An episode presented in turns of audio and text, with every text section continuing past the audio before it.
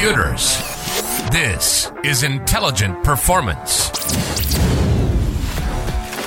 Welcome to Intelligent Performance, where we are fanatical about excellence in human endeavor. And today there is some good and bad news. The reality is, hybrid working is harming you.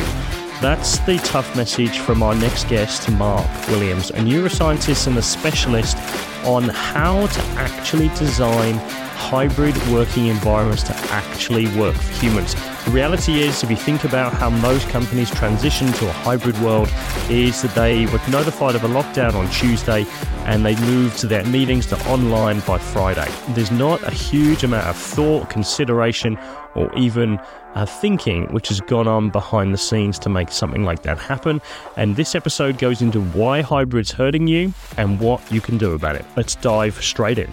Mark, awesome to have you with us. And where we start with every guest is really your take on intelligent performance in your domain. Given you're a neuroscientist, I'm intrigued to what to see what you think. Um, what's your take on intelligent performance? Yeah, thanks for having me, Michael. Um, I, I think intelligence performance. So, from a neuroscience perspective, I mean, I'm always going to take it back to the brain, but from a neuroscience perspective, we we we do most of our thinking in our long term memory, and we don't actually have access to our long term memory. So, if you if you talk to anyone who's you know seen as a, a so-called genius, such as Einstein or um, uh, yeah, anybody like that, if you, if you read how they actually came up with their amazing discoveries or their amazing ideas or hypotheses, it was actually at night when they were sleeping. So our intelligent performance actually happens when we're sleeping. and that's what we need to do more of because that's actually when we actually come up with these great ideas and all these really innovative ideas. And so sleeping is, is really, really crucial for us. And that's when you come up with the good ideas. But you need to slow down to actually then access them um, so to actually access the information in your long-term memory, you need to slow down. You need to be actually calm, and and that's a big problem at the moment, right? Because everyone's busy um, because they're trying to do heaps of stuff because they're not actually getting much stuff done because they're less productive these days, and so we're not actually getting stuff done, and so we're not actually slowing down and getting access to probably a huge amount of really really intelligent stuff that's in the back of our brains that we're, we're not accessing because we're too busy to actually slow down and actually get access to it. Well, I love that answer. And I think it kind of typifies what this podcast is all about, where it's all about counterintuitive solutions or thinking, which actually produces enhancements in performance. So, yeah, I think you've typified that uh, perfectly. So, what we're going to start the conversation on today. So, you're a neuroscientist, you've written a book called The Connected Species. And I think what's really interesting about your area is that it's all about the benefits of connecting with other humans but the reality is, we live in a society which is becoming increasingly disconnected. Um, we think we're connected because we have a mobile phone in our pocket and I can call anyone on the planet, but the reality is, I don't. And actually, I feel, you know, you can feel lonely and loneliness is on the increase. So, just tell us, Mark, what's your take on hybrid perform? Sorry, hybrid working because it's all the rage. You know, you read headlines about corporates really struggling with this, forcing their workers back to work, and the young people, or maybe uh, parents, you name it, they're revolting, they're leaving. What's your take on it? Yeah, I, I don't think it's good for us. It's not good for us as humans. We, we are connected species. Our, our brains have actually evolved um, to enable us to connect face to face, to actually spend time with each other. And we we actually being lonely actually causes psychosis, right? Being isolated and lonely ends up causing a huge number of not only mental health problems but also physical health problems. So if you want to be actually fitter, you should you need to spend more time chatting to people because it actually improves your cardiovascular system. So we we need to actually be with people and we need to be with people to actually be able to collaborate with people as well, which is really what's important in organizations. Um, I think the hybrid working can work if it's done really well and if it's really hybrid, as in you know two or three days a week, or you know fifty percent of the time you are going into the into the workforce, you are going into work and spending time with people, and then the other couple of days you're working at home, but you're working on you know solidly working on stuff um, that you can do by yourself. But you can't collaborate with people, and you can't work with people online. You've got to do it face to face because that's when we get all the cues, important cues to actually connect with each other. And I actually, we, we need to be face to face with someone to collaborate with them properly because you need a lot of cues that our brains automatically um, use to work out what the other person's thinking. So, you know, body language is extremely important when you're collaborating with someone. And that's all done really automatically through what we call our mirror neuron system. And it helps us to understand what the other person's thinking and helps us to actually collaborate with them because we're more in sync with them. And you don't get that when you're online because you can't actually see all of their body. We see shoulders up, for example. So we're connecting on a Zoom call, ironically, eh? and we're connecting, but we're not connecting. So tell me, what am I, quote unquote, missing out on in terms of from a neurological perspective yeah. by us doing this versus us connecting in person? So, yeah, beautiful. So, first thing we, we would do if we actually met, you know, at a coffee shop or at a working place or whatever it was, usually what we would do, or pre the C word, I won't mention the C word, but pre the C word, uh, we used to actually, no, shake hand, right? yeah, I didn't.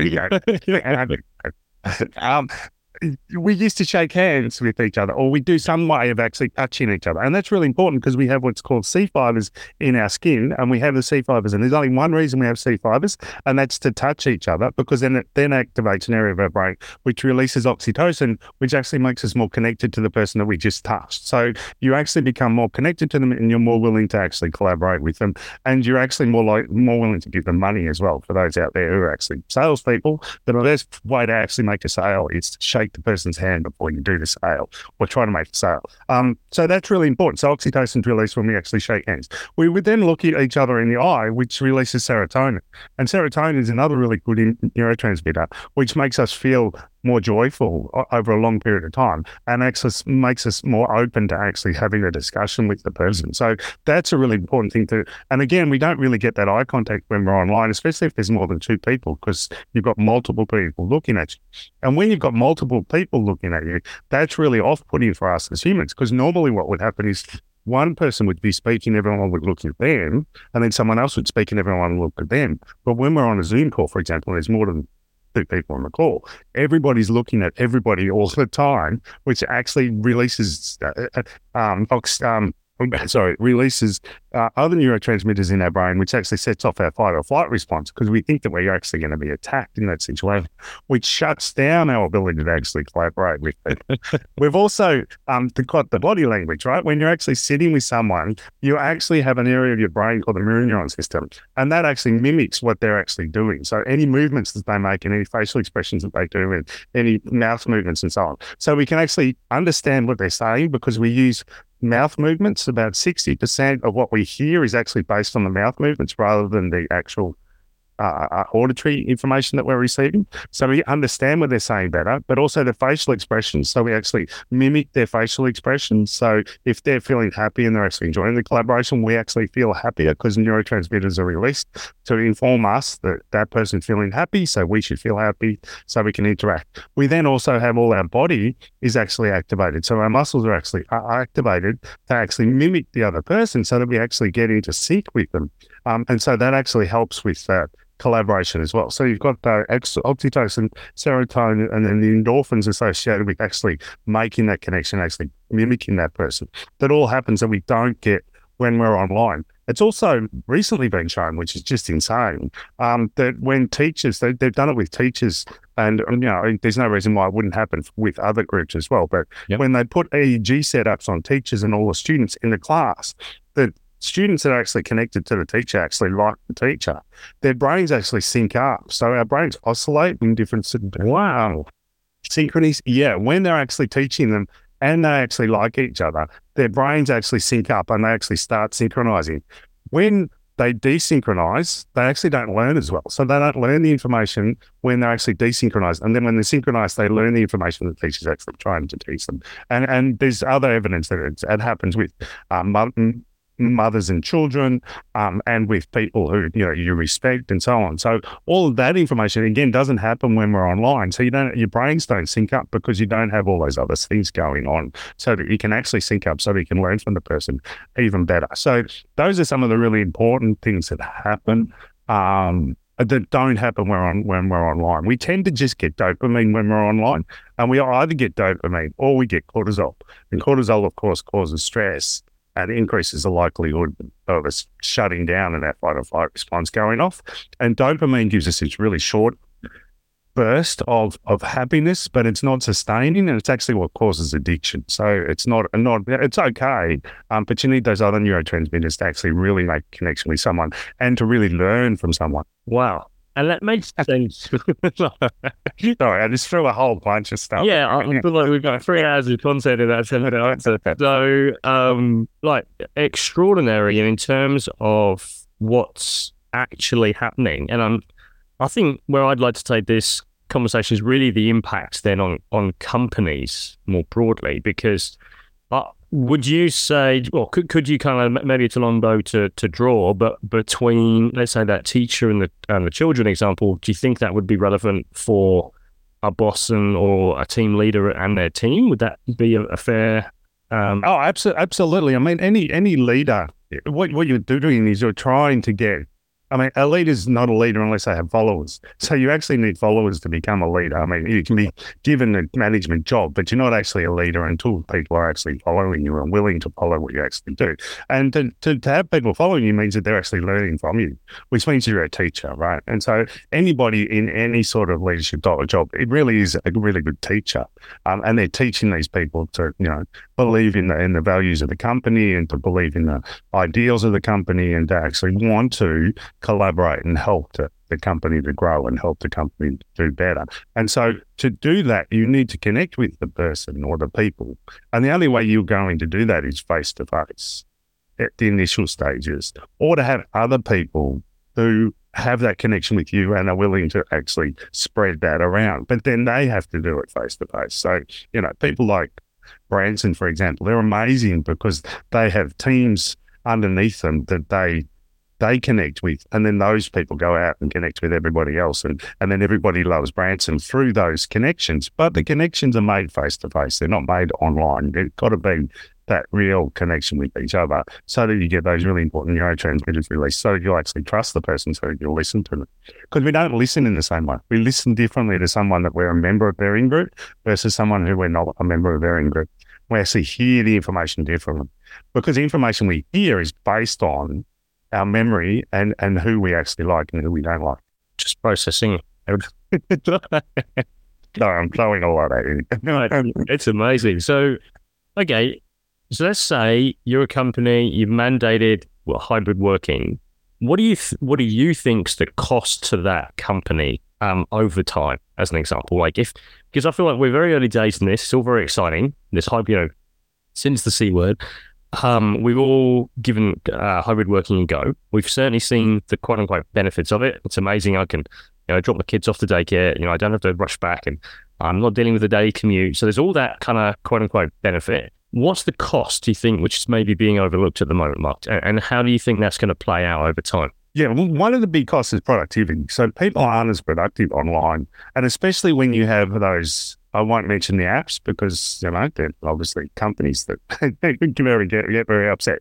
But think that those apps that are on there that are constantly giving you updates and notifications and all those things, they're actually destroying your productivity. So if you've got people working at home and they've got to be on whatever it happens to be, um, and they've got that open and they're getting notifications all, all the time, then they're not working very productively. And the, and the reason for that is that we have um, I talked before about long term memory, which is where all the good stuff happens. You've got your working memory, which is what you're aware of at one point in time, which is sort of your consciousness and what you use to think and what you use to get stuff done. And hopefully, you, at the moment, all the listeners are listening to us and they're using their working memory to do that, to actually listen to us. And they're blocking out everything else that's actually in their environment. Working memory is really, really limited. It's limited to what we call seven slots. I won't get into the details, but it means that uh, you're actually aware of very little at any one point in time. And that's controlled by your attention.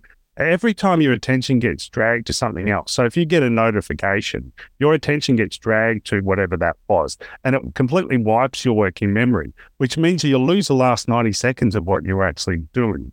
And we can't multitask. Our brains are incapable of multitasking. So every time you get a notification, you lose 90 seconds of your time. Wow. which is why we're all damn busy these days and we're not getting as much done. And we all feel really stressed and feel as though we've done heaps of work. But then when we actually look at it, it's not actually a lot because we've every time we get a ding or whatever, we lose 90 seconds of our day. So we're not working off a 24 hour clock anymore. We're working off something much shorter.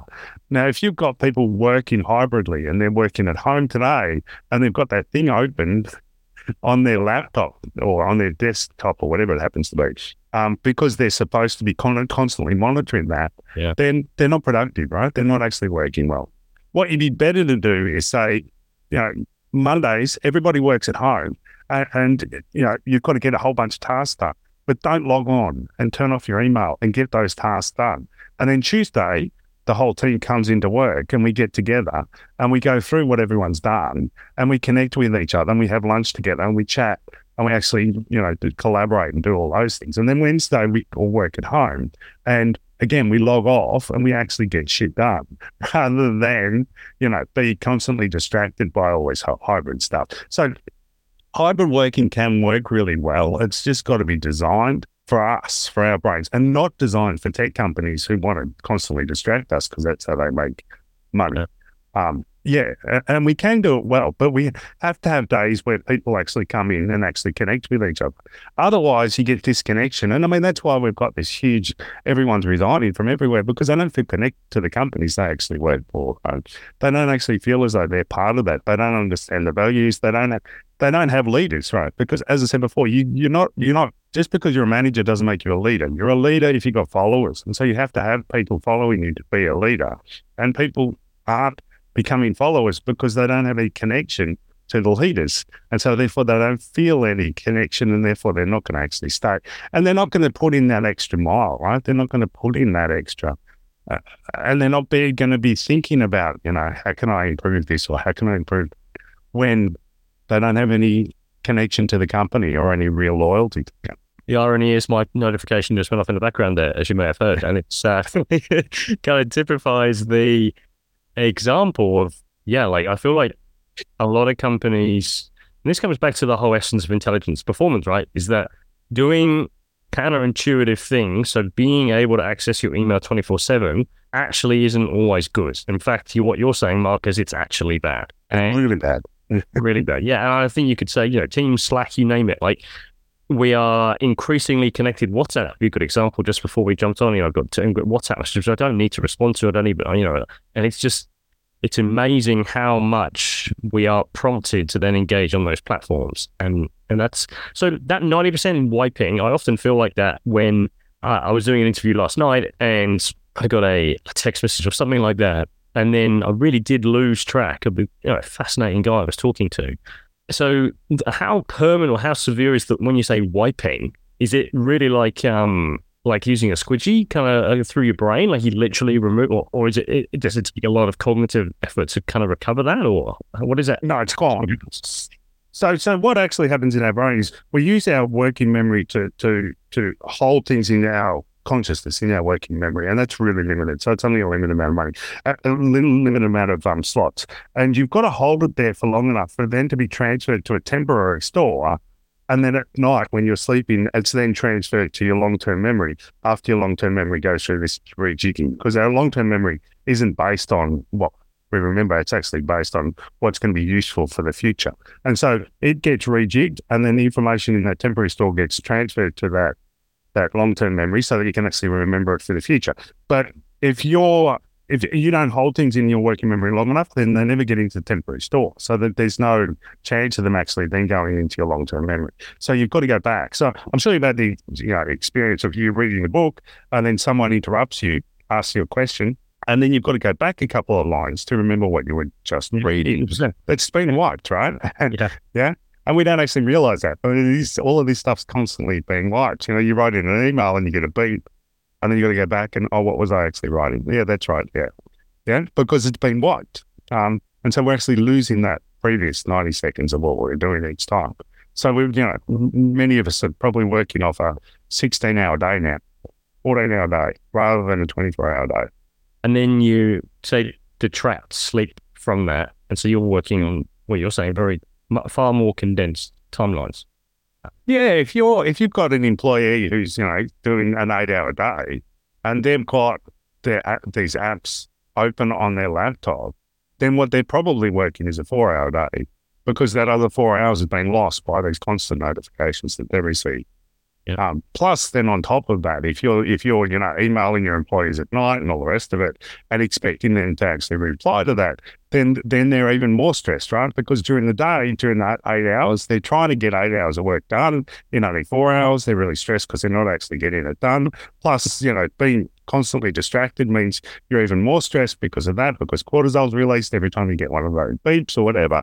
Um, so you're already really stressed. And then after hours, you're getting emails from work and everything where you're not really ever logging off. So you go, oh shit, uh, again, or he's trying to do this, or we're going to do this tomorrow, or whatever. And so you never really turn off. And so you never access that long term memory to work out how you could be improving things and how you could be doing things better.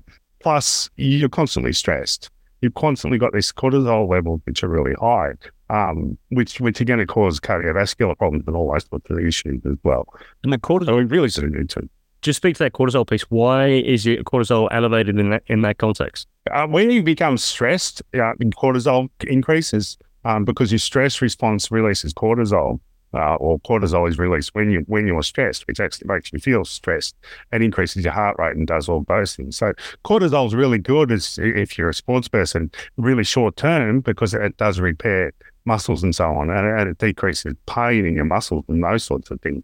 But in your brain, it's not so good because it actually decreases the likelihood of you remembering things because we don't want to remember stuff, which is really stressful and so on. Um, and it decreases your ability to be productive because you're at a heightened level of stress when wow. you're over your productive level. Wow, that is extraordinary. Because I was reading a paper recently by a group out of the UK where they looked at stress. They were talking about helping athletes uh, prepare, also manage uh, stressful scenarios better. And they were saying how they found it was m- more to do with the thinking around stress. So if you thought stress was bad, then it will negatively impact your performance. Like I feel anxious, oh my God, and this is bad. But if you had a more balanced view on stress and understood actually it could, there are certain benefits, it increases heart rate, um, adre- adrenaline, you know, is released and it allows you to focus and suppresses appetite. So you're not worried about, you know, eating while you're trying to perform. So, which can be helpful. So the, there are, there are certain benefits there, but you're saying the cortisol piece in the brain is actually, again, that's preventing knowledge retention, which in a corporate context, if you said that when humans experience all these eyeballs, and I've been on company wide, so there's like 80 people on the screen, and um, so those 80 people looking at you, cortisol is being released, and the company doing an update because they want you to remember it, but you're saying that could be completely counterintuitive. Yeah, absolutely. You should never ever do presentations on uh, live online, um, which you should be doing in an organization you should be recording the presentation and emailing the recording out to all your staff. And then they get to look at the recording and when and whenever they feel, because that's real hybrid, right? Hybrid should be about I can work whenever I want when I'm working at home, right? And so if I want to, I can drop off the kids and do all that sort of stuff and then work and then pick up the kids and then deal with the kids um, and then when they go to sleep, I can do some more work. So I get my eight hours or 10 hours or whatever I'm expected during the day, but I can do it whenever I want. But then, then companies turn around and say, oh, but you've got to be on this meeting or you've got to be at this thing or you've got to be at that thing, which means that it's not real hybrid. You might as well be in the office because you've got to actually be available to do those things, right? So you're not actually making it hybrid at all. But also, you don't want to have present long presentations on the Zoom thing because, as you said, you've got all these faces looking at you and you're not actually remembering any of it at all. So you send them the presentation via email, and then they look at it whenever they want to do, and then you have an opportunity they can all email any questions that they've got, and then you have a 15 minute meeting where you go, okay, these are all the questions we had in relation to that thing, and here's all the reasons or whatever it is. Thanks a lot. See you later. Go and do your work. Um, and not have these ridiculous presentations where you've got one person sitting there doing da da da da da, where it could it could have been, as I said, recorded and sent to everybody. And then people who you know want to watch it at ten o'clock at night can. People who want to watch it at six o'clock in the morning can. People can watch it whenever they want to, and they can record. They, they can sorry, not record it. They can um, go back. You know, if they miss stuff, or they can watch half of it and watch the rest of it. They can write notes and then go back and watch it again if they want to, and so on. Um, a much better way to actually run your meetings. Is to is to actually any presentations are, are sent out. Wow, it's fascinating when you start to think like not, there's not. I don't know. Maybe maybe I'm just haven't been reading it, but in terms of it doesn't sound like there's been a huge amount of thought into actually how to do this hybrid thing. Maybe there's the research there, but it sounds like we all found out that COVID was happening. There was a lockdown happening mm-hmm. next week. And then we all just, you know, like, oh, crikey, well, let's just move this meeting online.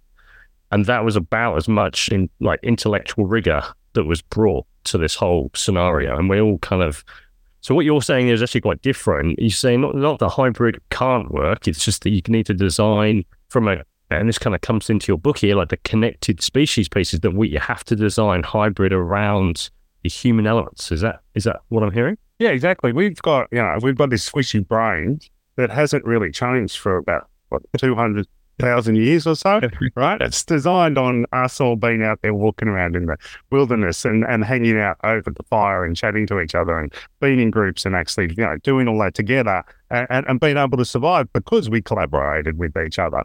And so we need to go, hang on, how does that work? I mean, most of the stuff we do on technology is designed by tech companies so that they can actually capture our attention so they can make lots of money. So at the moment, you know, most of us, uh, if you think about your employees, um, most of them are actually working for these tech companies because they're probably making more money for them than they are for you because they're spending more time on those apps than they are on, on your product or your company. Yeah. So what we need to do is go, hang on, that's not working for us. It's working really well for those tech companies because those gurus are now buying lots of Learjets and flying to the moon and all the rest of it.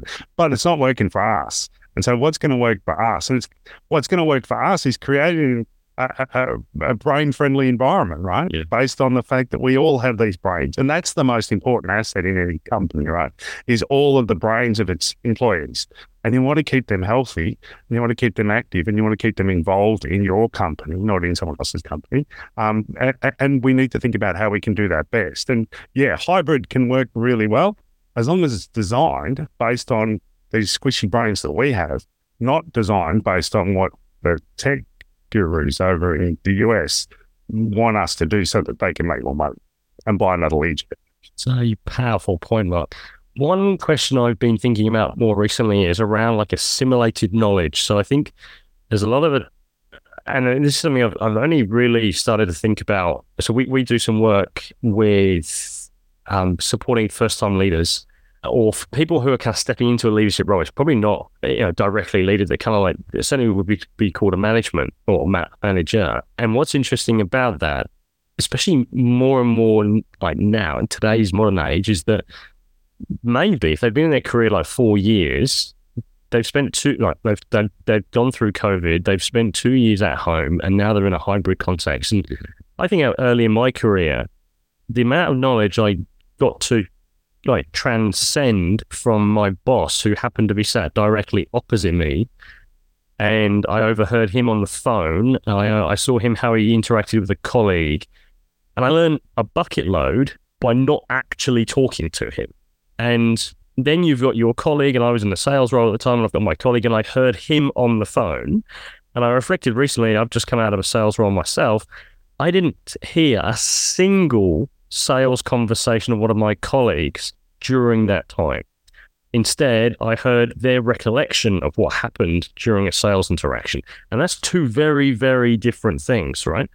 Um, so, what about this assimilated knowledge? I feel like that's the arguably the real cost that people early in their career they don't. It's almost like they don't know that they don't know they're missing out on. Yeah, absolutely, and, and that's a real problem I think with where we're where we're where we're headed now, um, because the more we allow people not to come into work, the more they're not going to come into work, and therefore the less they're actually going to learn, and the less they're, they're going to like that because we learn from each other. Um, because again, we've got this squishy brain that was designed not designed, it was it evolved um, in this environment where we were all just hanging out together and, and learning from each other. We've only had language for what, 150,000 years or so. Language is really, really new. Before that, we just learned from actually observing each other. And we've done that for millions of years, right? And that's through that mirror neuron system and the you know, eye gaze and all the rest of it. So, you know, if I look at something, you know that I'm actually meaning that that's what I'm talking about. So you actually then look at it as well and all that sort of stuff. And so all of that stuff, what happens automatically, right? That doesn't, we don't need our working memory to do all that stuff. We do need our working memory when we're talking. We do need our working memory when we're reading, but all that other stuff all happens automatically in the back of our brain and, and we don't even have to think about it. So, like you said, you sitting there, you would have been observing your supervisor. You would have been absorbing all of that stuff, but you wouldn't have even known that you're observing, absorbing most of that stuff. And then we mimic people who we respect. We mimic people who we're connected with. And so, therefore, you know, you would have then started mimicking the things he was doing without even knowing it and picking up a lot of his mannerisms and all the rest of it, which would have made you a better, you know, salesperson as well. Um, but we're not getting any of that now. I mean, I was talking to someone yesterday over coffee, um, and I was laughing about the fact that there's a whole bunch of people who just finished their psychology degree at university, and most of them didn't spend any time with other people during their whole degree. and, and now they go out, they work as psychologists and trying to treat people. And there's teachers out there that are going into schools that you know have never actually spent any time in schools. I mean, that that's really scary. But also in any organization, you need to learn from the people. Yeah, and you we learn from people by actually being with them and interacting with them. You know, that's why we have these apprenticeships. That's why we have um, you know, you know, unpaid work and all these things within organisations, so people can actually learn um, all these things before they actually get into those roles, which is really so. Absolutely. You've you've taken the time to to write the connected species, um, and, and your focus there is talking about how you know understanding your brain can actually really improve the world. So talk to us about what's that kind of bigger mission or bigger bigger piece that we're perhaps we're not touching on here.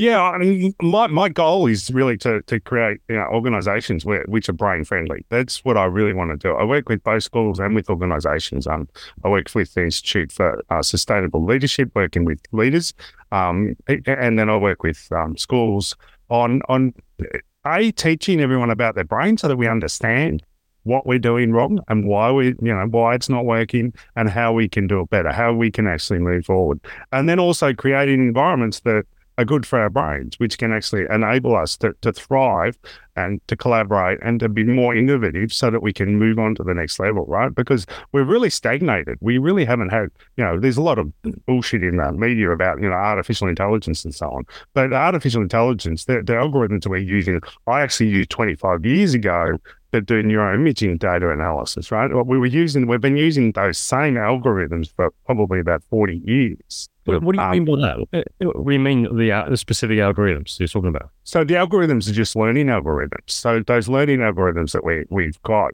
support vector machines, both is you know the more technical term, but the support vector machines are exactly the same as what we we designed 40, 50 years ago.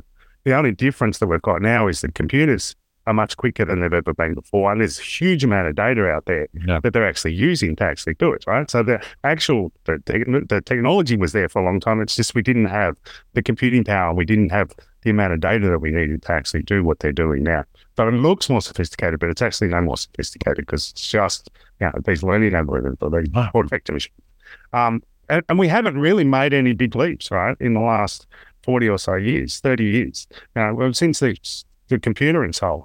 And to make the next big leap, we really need to make a change because at the moment, what we're doing, we, we, we're using um, binary coding, right, to actually do things on our computers and so on. And we need it. We need the next step, which you know they're working on, and they're trying to work out whether or not they can do things like you know organic coding, or they can do um, uh, uh, some other form of um, uh, computing to actually take us to the next level. But we need people who are brilliant actually working with each other and collaborating to work, you know, to get to that next step.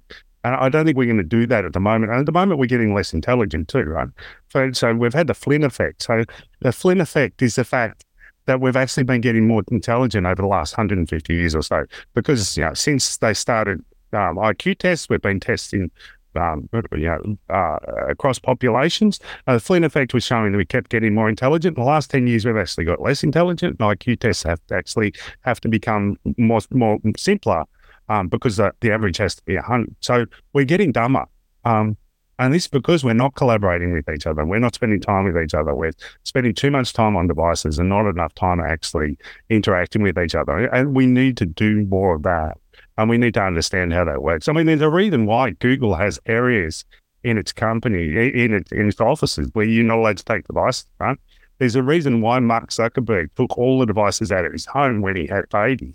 Now, there's a reason why all these tech gurus now send their kids to schools where there's no devices um, because they know that the devices actually cause an impact on our intelligence and how are we're going to become more intelligent and more able to, you know, solve a lot of the problems in our world is to is to go, hang on, this is our brain, this is how our brain works. Let's design the world so that that's optimized, not the bank balance of you tech gurus over in the US. Yeah, extraordinary. Wow, I'm just like yeah. and I, I, don't. It's it's it's funny because I, uh, when you sit on public transport at the moment, right? Uh, we we were in Sydney briefly. Actually, not even public transport. I think that's what's amazing. I, I was driving out my driveway, and I saw my wife open the gate, and she got her phone out, and she was sat on her phone, and I, she would have been a moment of like, you know, maybe ten seconds, and it just struck me that maybe it, like the the superpower which Superman never had was that or never really kind of made a big deal of it. He wasn't addicted to a device. It's like he didn't look at his phone all the time. You know, regardless of his ability to fly, I feel like these days a real superpower is just not to be addicted to your phone, not pull it out every five minutes when you're bored, not for not to jump on Instagram or something like that. What, what's your take on that, um, Mark? Yeah, absolutely, one hundred percent. I mean, a lot of the, the well, not a lot. Some of the ones that I respect in that in the futurist field, um, there's not many that I respect, but there's a couple. Um, they they argue that that the the most valuable asset that an employee is going to have in the future is their attention. Is being able to control their attention and not get constantly distracted by things. But because of the fact that we've got these devices constantly, and so that's going to be the number one thing that everyone's going to be looking for is is attention. But you know, you look at um, the the. I was talking to a guy the other day who's just started a company um, where and it's going gangbusters because what they do is they teach uh, new employees how to talk on the phone uh, because kids now when they you know reach 18 19 20 whatever you know after they finish university and they go into companies they won't answer the phone um, because they've never talked on phones before they've never talked to people before it's all about and so yeah he's running this company which is going gangbusters for onboarding um, new employees to teach them all how to how to talk on phones. I mean, it's that's ridiculous, right? We're teaching kids how to code, but we're not teaching them how to actually talk to each other. Yeah. Um, we're talking to each other is so important for us as a species, and and we need to realize how important it is for the interaction for companies and so on. But yeah, when I work with companies, you know, one of the first things I do is, you know, there's a complete technology ban in the staff rooms, right? In, in that in the kitchenettes and all of those sorts of things. No technology, no technology. You're not allowed to look at your phone or anything when you're walking down the corridor. Because in the old days, you used to go to the thing to the tea room, um, you know, the water cooler discussions and everything. You talk to people and you find out things and you work out who does what and what IT person helps and so on and so forth. I had someone the other day I was chatting to um, and said to me, I'm having trouble with this certain thing at uh, Macquarie University. And I said, oh, well, you know, email Marcus because I know Marcus and I know he's really helpful. And they were like, oh shit, why didn't I do that? You know, weeks ago. Um, because I knew, because I know him and I've known him for a long time, he's really helpful and he's the IT guy that'll actually help you. And I've spoken to several other IT people who are really unhelpful. Um, right? Those things you find out by actually talking to people and spending time with people and so on. And so, and also in meetings and so on. You you go into a meeting these days and everyone's on their phone texting and everything or on their computer and so on before the meeting starts. Yeah. Right? Mm-hmm. Rather than actually talking to each other. In the old days, what would have happened is everyone would have been talking to each other. Oh, did you finish that report? Oh, you know, I've been having trouble with this. Does anyone have any ideas about this or whatever? None of that happens anymore. And so all that knowledge has been lost and all that ability to actually know what's going on in the company and knowing what's so yeah, there's some really simple ways, really simple ways that you can just get rid of the phones in those situations. I'm not saying ban them completely, but just ban them from certain situations so that people actually connect with each other, work out what they're doing, and you get much more collaborative, much more innovative company because everybody's you know keen to find out what everybody's doing, and and then people actually go, oh, let's go for a beer after work or something like that, right? They actually interact with each other. My God, who would have thought? I mean, you know, the city nowadays is is awful to go, you know, most evenings. Whereas, you know, you used to go into the city and, and there'd be, you know, everybody from the offices would be there in the pubs and all the rest of it. And these days it's so quiet and it's yeah, it's sad. It is sad. So one piece of advice, Mark, to someone's listening to this, they're an owner company or they're they've got a team. How do you implement a device-free environment without sounding like a kind of a um, an old school boomer who just doesn't get technology or the or the, the new generation. Yeah, you can. I mean, you can't just go in and say, "Bang!" You know, stick up a stick up a sign. Go, no, you've got to explain to people why this is. And knowledge is power, and people right. love knowledge, right? And so you've got to um, uh, work out why you're doing it, and then have a chat to people and just say, "Yeah, face to face, sit down and actually have a chat to them and say, hey, this is why we're doing this because we actually want to do, you know, we want to get more interaction. Um, you know, we're going to install, you know, a nice coffee machine in the team room and there's going to be no more devices and we're going to have, you know, whatever, pizza days there or whatever. Well, on the days that you're all in, we're going to have pizza at lunchtime or we're going to have this at lunchtime or whatever. And so creating an environment where people actually want to put down their phones and actually want to go into those environments and actually spend time with each other. Um, and, and yeah, I've always had I mean, you do get a couple of people who are like, oh, you know, but you but you probably don't want those people in your workforce anyway. So that's fine. if they're going to go and let them go and, and get someone else who's actually going to yeah embrace this because it's, it's so important. And you want to create an environment where everybody feels as though they're part of this and they're on the same journey, right? So that they can help you with that journey and help you create a really good environment. I feel like this is a major missing piece of information for a lot of people. You know, a lot of the conversations we have on you know this you know, intelligent performance podcast is really, you know, it's about going to the high level. But I think what you're talking about is almost it's like foundational. You know, like you can't even access high level. You know, you can't. You know, we're talking about incremental improvements, the one percent piece. A lot of time, I think we're missing. It sounds like, especially in terms of how we're designing hybrid work environments is that we're not even getting the fundamentals right, and and there's no hope for high high performance, let alone intelligent performance, um, if we haven't got the real basics. And that sounds like where you're trying to kind of raise awareness or, or, or educate. Mark would be a better way to put it. Yeah, absolutely. I, I think it's it's there's so many tweaks we could make, which would make everybody's lives better and allow everyone to thrive and all organisations to thrive, um, and make all you know leaders' jobs so much easier. I, I you know, I, I, see the stress in a lot of these people because they're just so confused yeah. um, about how to go forwards. And there's so many easy tweaks that we can do um, to do that. Um, it just takes a little bit of a little bit of knowledge about our brains, and just to go back to that basic idea of what do our brains actually want, rather than you know, what what's new and fancy and, and shiny. Um, and it makes a huge difference in the companies. Yeah. I can imagine. Mark, it's been a fascinating conversation. I have loved it. Uh, thank you so much. I hope viewers have it, on listeners um, have enjoyed it as much as I have. Um, but uh, yeah, you've answered many, many questions in terms of, you know, and I think the real the challenge is real, right? I was I was talking about this with a corporate just yesterday. You know, like how do we navigate hybrid, and it is a real challenge. It's not easy, and but I think the fundamental piece is well, we've got to start with us. We've got to start with how our brain actually works, how we work, um, and then work from there. Whereas it sounds like we've just kind of been reactive. Okay, Craigie, work from home tomorrow. Like, um, which isn't a good way of doing things. So, look, Mark, we're going to link to your um, terrific book, The Connected Species, goes into this in much more detail about you know neuroscience. Um, we'll link to your website. You've got some amazing resources on there. So, um, yeah, Mark, huge thanks for taking the time out to speak with us this morning. No problem at all, Mark. Great to chat to you.